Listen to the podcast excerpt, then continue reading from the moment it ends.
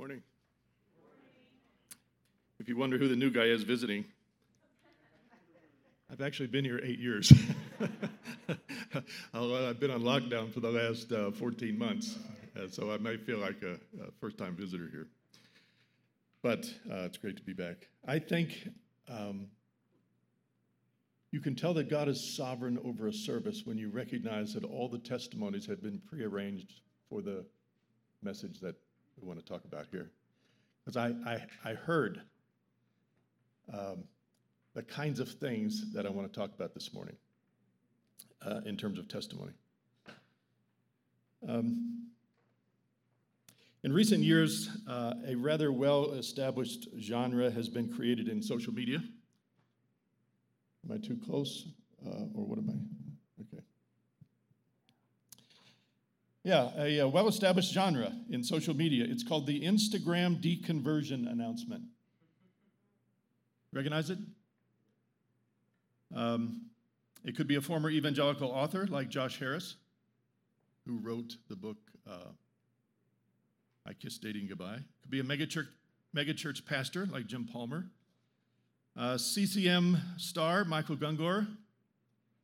Uh, it could be a 20 something person that you know. But it's a pretty familiar phenomenon. You get a rather somber looking self portrait of someone on uh, Instagram, and then an explanation that begins something like this I never thought I would say this, but. It's terrifying to post this, but. I'm no longer a Christian. Having taught university for 20 years, uh, I have seen that phenomenon before, uh, even before Instagram. Actually, 60% of people uh, raised in Christian churches at some point deconstruct their faith after high school. You recognize the term? I do want to clarify uh, before we get started on this. Um, deconstructing one's faith is often understood or perceived to be to mean demolition. So when people talk about um, they've been deconstructing their faith, the way it's often used is they're demolishing their faith and they're walking away. I would argue that is a misnomer. That's a misunderstanding. There's a difference between deconstructing and demolishing. I actually think by distinguishing those two, I think it's helpful for us to consider. Uh, I want to focus on deconstruction, to, to take apart faith when we are disappointed with God. And even the testimonies, the subtitle here, when He's not who you thought He was and won't do what you want. Luke chapter 24, this passage that we uh, just read, I think is example A of folks who've, who have a failure in their faith system. Uh, because nothing is making sense anymore to them. They had put all their chips on uh, Jesus and seemingly lost it all on a Friday afternoon at 3 o'clock when he died on the cross. And now they were in deep doubt. What, what, do, what do we do now when everything that we were banking on now makes no sense at all? I think there's some real parallels here uh, for today because many are re examining their faith and figuring out what exactly do I believe and why. Uh, sometimes uh, the doubt is driven by unresolved philosophical or theological, intellectual kind of issues. Sometimes it's circumstances that we go through that force us to re examine what I believe because my, equal, my spiritual equilibrium is now out of whack. I taught university for 20 years, I taught urban ministry uh, for mostly white, upper middle class suburbanites Kids who were raised in white families, lived in white communities, attended white churches, went to white Christian schools, and were committed mostly to a white Jesus. And then they came and spent a semester in a class with me on urban ministry, and we did a deep dive into seeing what God has to say about the city and holistic ministry and his concern for the poor and the marginalized, the reality of the abuse of the powerless by the powerful. We talked about structural sin instead of just personal sin. And they, I can't tell you the number of times students' faith was rattled. And it was a crisis of faith for them. They recognized at that point that they had been steeped in a flag waving, suburban, white, middle class Republican version of Jesus and Christianity. And more than once, I can't tell you the number of students who would make the trip to my office and say, I have been in, I have been in church my whole life. Sunday morning, Sunday evening, youth group, Wednesday night, summer camp. Why have I never heard this before? Deep disappointment. And then they began deconstructing their belief system that they had been steeped in. It is a painful but necessary process in order to move forward. I did have to warn them about the difference between deconstructing and demolishing their faith. I know tons who have simply walked away. And I also had to warn them that when you start asking questions and when you have some doubts about what you believe, you should prepare yourself. There's a whole lot of folks who are going to be very upset with you. So in Luke 24, everything that they had been steeped in their whole lives, all of their hope and confidence in Jesus about life and their future, died with Jesus on the cross. Their belief system at that point, they found out, was just a house of cards. And when Jesus went to the cross, it collapsed. And so, you have this passage here that was just read. The things that happened to Jesus when Jesus joins them along the road and says, Hey, what have you guys been talking about? And they are just overwhelmed with a sense of loss and confusion and doubt. He was a man of God, a prophet, and yet um, our high priests and leaders betrayed him, got him sentenced to death, and crucified him. And we had our hopes up that he was the one, the one that was about to deliver Israel. Are we still getting a ring? Okay. Come back. Why were they disappointed? Why were they discouraged? What brought these guys to this place of just uh, rank confusion? It's because they had been steeped their whole lives up until that point with wrong ideas about the coming Messiah. You have to understand, Israel was an occupied country.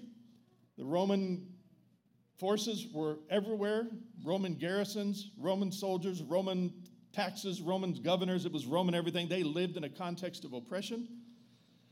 And so when they thought of the Messiah, they were thinking a political deliverer. There's going to come one who will be a conquering Messiah.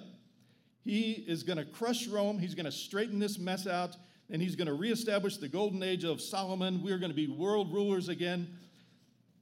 The coming Messiah is going to make Israel great again. And if expectations are disappointments under construction, Jesus was a big disappointment. Can you hear it in their voices? We expected him to do this, and he didn't come through.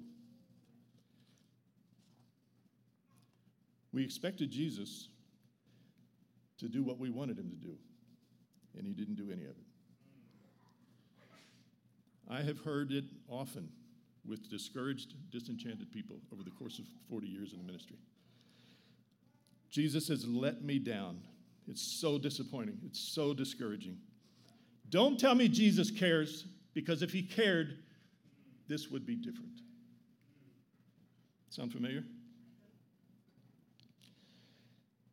Disappointment runs deep.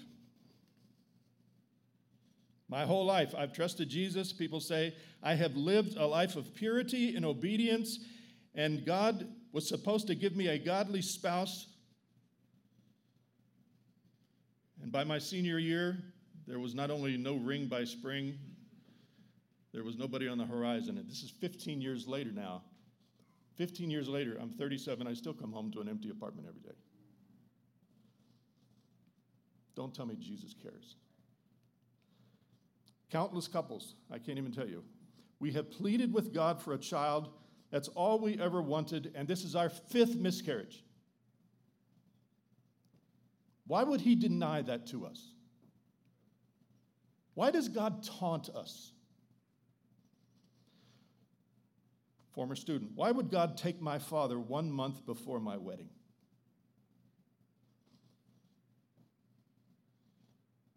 Colleague on the faculty where I taught, great theologian, uh, multiple books published, great, just a, just a great professor. His son was a heroin addict on the street. You found yourself in this spot. Jesus, you are not who I thought you were. Uh, I'm going to have to rethink what it means when I say, I follow you and I trust you. Now, rather than jump to a quick solution to that, can we sit in the tension of that for a while? Um, it's not a bad thing to take apart your faith and ask some hard questions. Um, deconstruction is not the same as rejecting Jesus.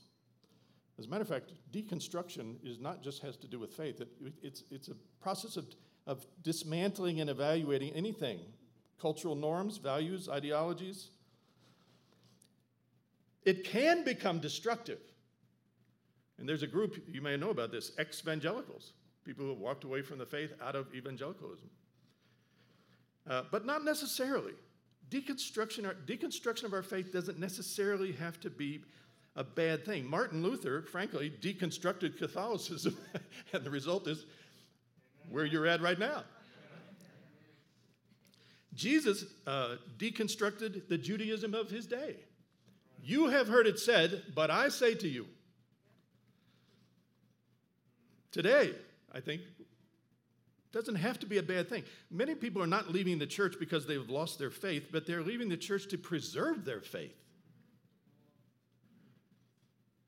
They're not leaving church because they've become liberal. That's how my generation talks. They're leaving because of the hypocrisy of evangelicalism, who have heard their entire lives that the Bible is a standard for faith and practice, and yet 80% of them deny and practice every value that they say supported by the Bible. They have traded every value for political power. There's a difference between rejecting Christianity and rejecting false Christianity. Who was it that said, Doubt is not always a sign that a man is wrong, it may be a sign that he is thinking.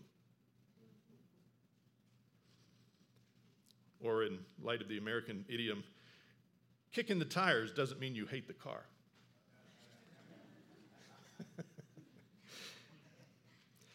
Actually, I'm taking medicine that dries my mouth out. Thought you should know that. Actually, we should expect people to deconstruct their faith and ask some hard questions if we understand how faith develops. For example, uh, uh, let me describe a couple levels of faith. Stages of faith development. A person who first comes to faith that's, that's often described as simplicity, a, a faith that is free of doubt. It's like when you teach your children about Jesus, it's not like they have great theological questions or wrestling with stuff. It's like you take at face value what is being said from somebody that you trust. We do that as with adults also, with maybe a pastor or a friend or somebody. You don't really question it. Everything seems to be like just black and white absolutes. Now, that can be exploited by authoritative leaders, frankly. Uh, just as a side note, authoritative leaders can exploit that in that it keeps people in a position, just, just take what I say and don't question it. Uh, it actually keeps people in kind of like perpetual toddlerhood. Because uh, if I bring up any questions, I shouldn't be bringing them up. Actually, the, the only way, more than one person has said that, more, more the, the only way one can grow or move on from this, you, you almost have to escape the gravitational pull of whoever has that kind of authority. You know, to say, okay, no, don't question, don't doubt, just take what I said. And frankly, if you believe that you have the perfect doctrinal statement, any question about it is to move away, is, is, to, is to fall away from the faith. And that's oftentimes why people will get jerked out of, uh, jacked around with you, because they feel like any question about the faith, you're departing from the faith. That's just not true. So, somebody said if, you, if it's scary for sinners to fall into the hands of an angry God, it's scary for doubters to fall into the hands of fellow Christians. They will uncork on you and question your spirituality and everything else.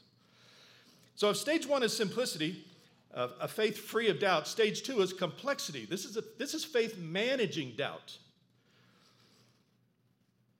If you're growing, there comes a point in which simple answers, we have that down. Now I want more, more depth, more information.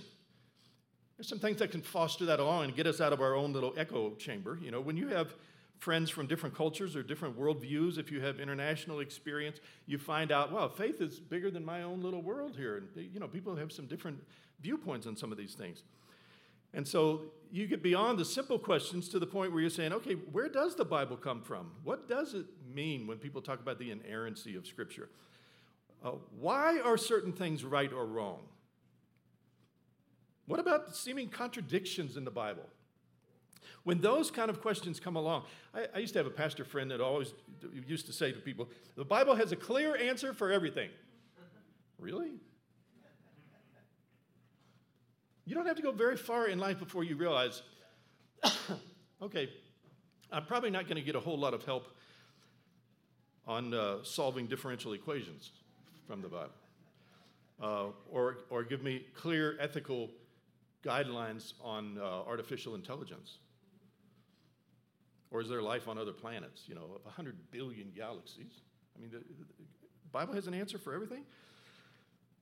I think, I think at this stage, we begin to lose confidence in that statement. And we recognize that there's no amount of learning that can fix all the problems that I have with faith. If I could solve it, if I knew everything clearly, if I had certainty about, certainty about everything, I wouldn't have to walk by faith. I'll walk by sight. So, Juan, when you're talking about stepping back, you know, from some questions. I, I, just, I just feel this is, a, this is a big issue there. The church of all places ought to be a place where we can voice honest doubts.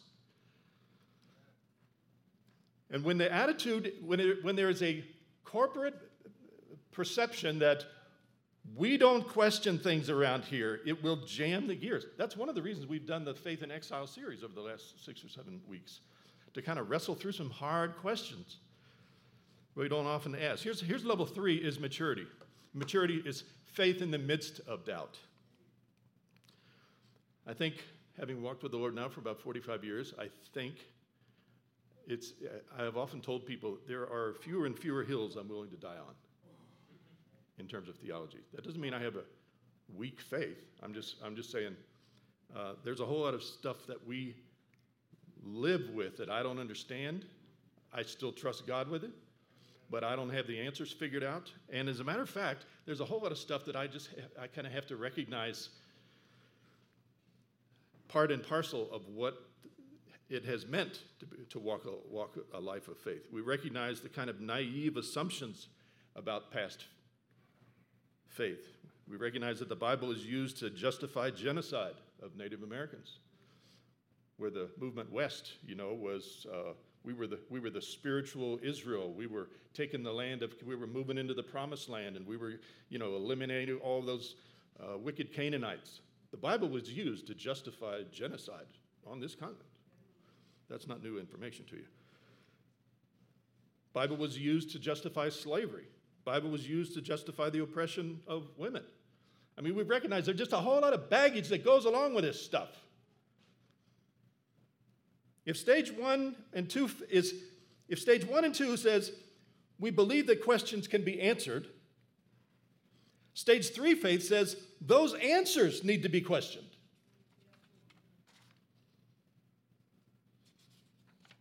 Besides, when you add when you add a whole bunch of personalities that are in the mix about who identify with the life of faith, um, that had made the news recently. Will you recognize these names? Bill Hybels, Mark Driscoll, Ravi Zacharias. Martin Luther was strongly anti Semitic. The guy who led me to the Lord went to prison for financial fraud. The financial advisor that I had in my, that was a member of the church where I was at, went to prison over financial fraud. So, what am I saying with that? I'm just saying when you, when you start talking about a life of faith and what it means to trust Jesus and live out this life of faith, there's a whole lot of tension and a whole lot of questions and a whole lot of stuff that doesn't fit in terms of ideals. But at, at a mature faith, here's what I would argue we learn to live with the questions. It's, it's really the experience of Job, where Job, for 36 chapters, calls God under the dock and kind of wants God to explain himself. And finally, God just says, Job, wait a minute. Where were you when I stretched out the heavens? Where were you when I laid the foundations of the universe? Job had to come to grips with the fact there's a whole lot of stuff he didn't understand, couldn't explain. He had to trust God by faith. And at that point, he just said, I'm going to put my hand over my mouth. I'm just going to keep my mouth shut because I'm clearly out of my depth here. The cloud of unknowing. There's a whole lot of stuff that's above the rim, you know, things that I can't explain. So when we find ourselves on the road to Emmaus with these guys, when a lot of our faith has been shattered. Uh, what would Jesus say to us? Here's what he doesn't say to those guys. What he doesn't say is just, listen, just step back, uh, look within yourself, figure out your own truth.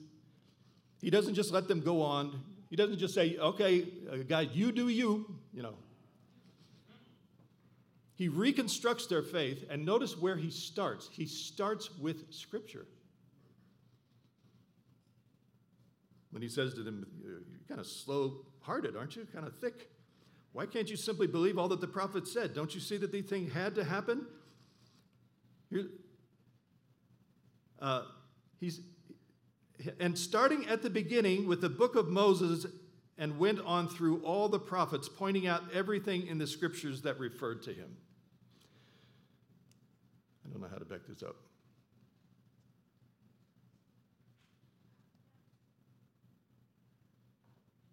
Okay. We read the text though.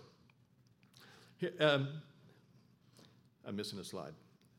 But here's the point when, when they were uh, at their end because of their lack of understanding, because their faith that they had misunderstood about Jesus collapsed, what does Jesus do? He takes them back into the scriptures and starts from the beginning all the way through the book of Moses, pointing out everything. He takes them back to the scriptures to rebuild, reconstruct their faith about who Jesus really is and what he is committed to do. Reconstruction could be deeply meaningful as a part as a phase of our journey. Now, I think we have to avoid those whose only intent is to demolish faith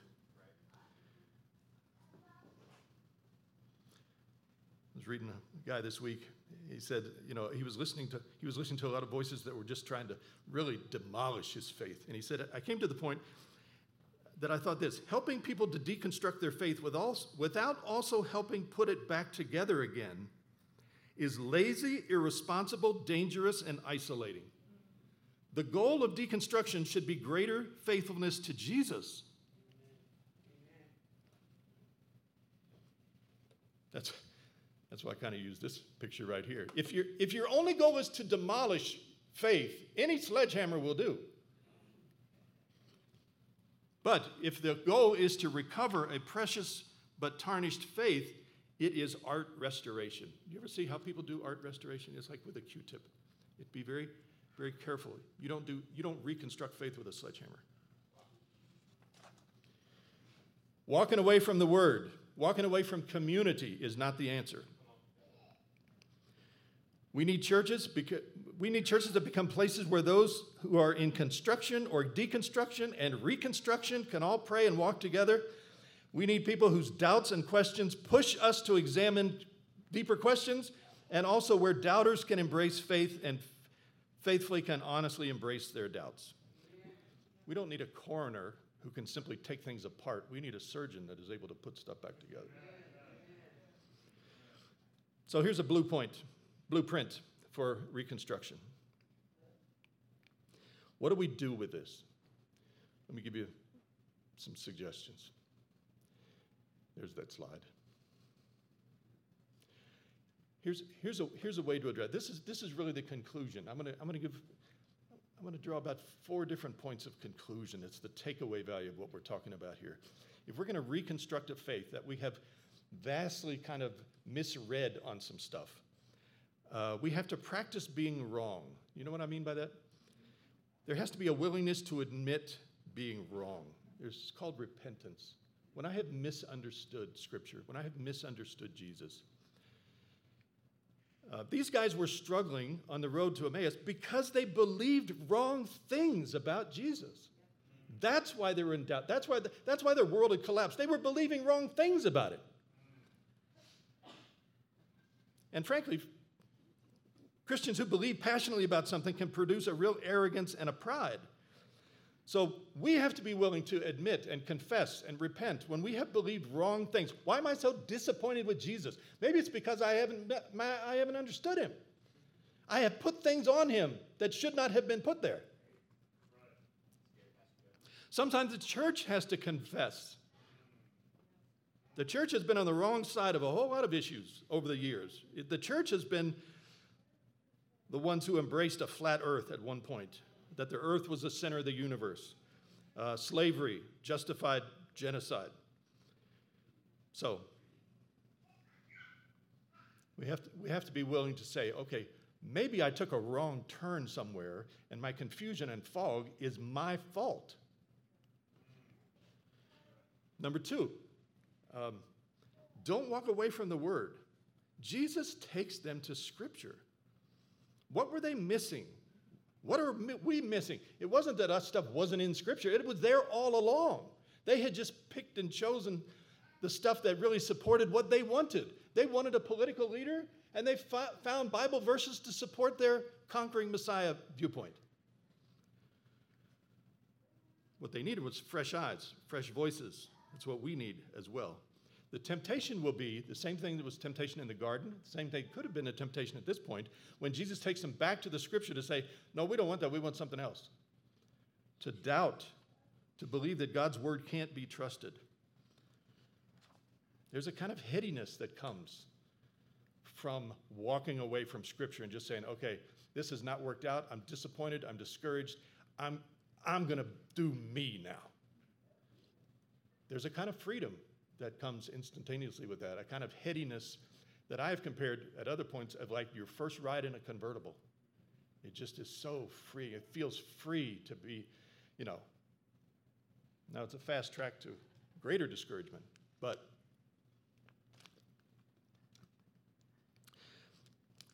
to walk away from the word when I'm wrestling with doubt is a formula for disaster. Third, don't walk away from a supportive community. Relationships who can help you. There's a tendency to withdraw. One, isn't there? There's a tendency to withdraw when something's not going right, or I doubt, or I'm struggling, or whatever else. And especially we feel that if we're going to be critic- if we feel like we're going to be criticized for doubting. But I need people around me. I not only need scripture, I need the people around me who will help me process my struggles and my doubts. People who are trustworthy, people who are not going to just use the sledgehammer to destroy my faith, but to help me do the restructuring, the art restoration. I would argue older people. Older people who have been around the. Does that sound self serving? There's a tendency in our culture, you understand, is to celebrate youth and marginalize uh, older folks. And the fact, the fact of the matter is, this isn't our first rodeo. We've been around the block a few times, even on these kinds of issues. So, and let me finish with this. I think this is, you're going to wonder what I mean by this. Embrace the process.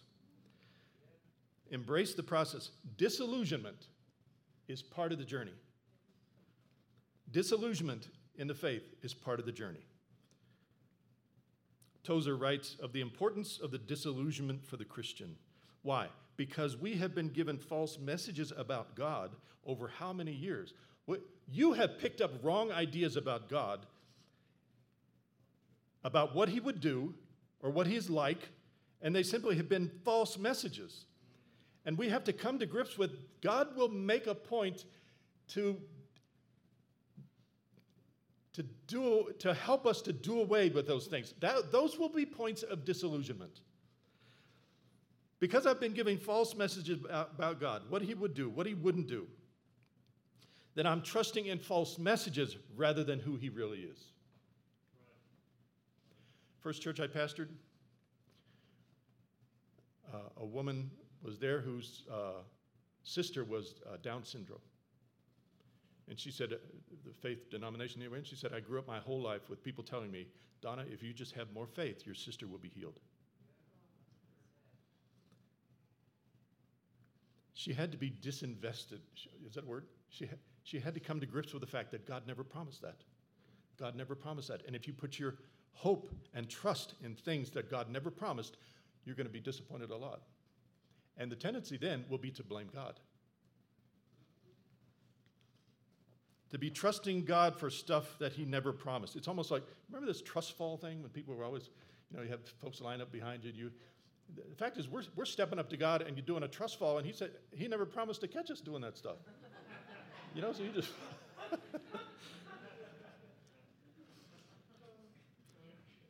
you know, to say things like, God will never let you down. Really? There are some things that He won't do for me. There are some things that He's going to put me through in terms of difficulties and trials. Frankly, the idea if I just follow Jesus, everything's going to be great, that's just bad theology. Following God will be entirely painful and disruptive to your life. Not in a bad way. he was, in, the, in the long run, he's doing good. We know he loves us and he's doing good. But the fact of the matter is, there's going to be some rough water in the process. And sometimes he puts, like he did with the disciples, he put them in the boat and sent them into the storm.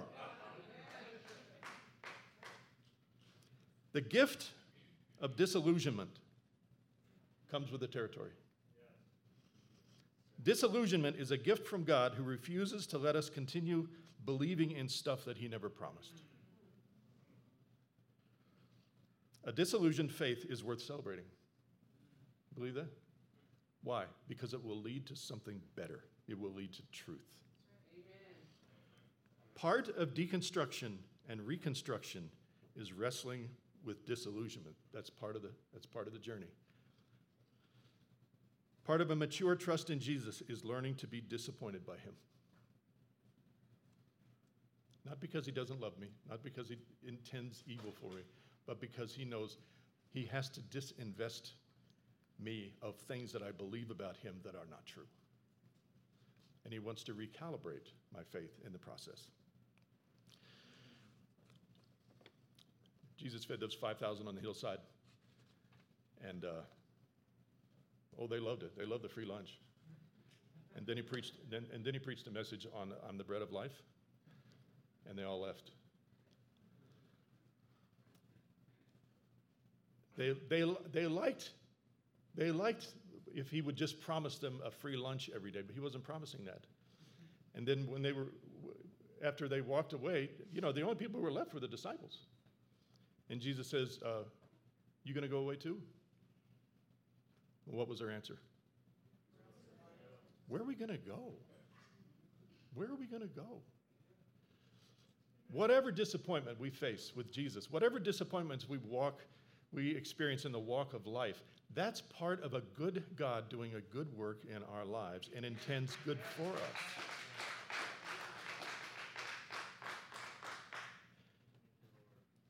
He will do good.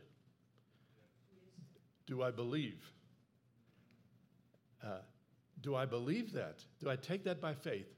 Or do I look at, do I experience all that stuff and just simply walk away and said, you know, this Jesus thing isn't working. I'm going to do me.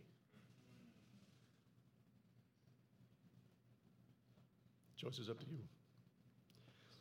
Uh, there will be folks uh, praying. Uh, the prayer partners will be up here uh, available. If I'm more than willing to uh, be up here as well. Uh, I'm going to pray, and then the musicians will finish up. So uh, let me pray. Father, sometimes the things of faith are hard. They're just hard to, hard to experience and hard to wrestle with. Um, but that's why you've called us to walk a life of faith. And walking a life of faith also means that there are some challenges and difficulties that come along, some of which uh, are on us because we have believed things that are not true about you. Would you stretch our faith? Would you put our roots down deeper? Would you help us to find a deep joy in walking with you, knowing that you are doing good. You're doing good. Even in the tough times, you're doing good. Lord, if there are people here this morning who've never come by faith, first of all, to Jesus for salvation, Lord, I pray that you would help them to see that's step one. That's step one. And that you will help us as we walk through a, a life and faith of simplicity to complexity and to maturity. We commit ourselves to you towards that end this morning in the name of Jesus.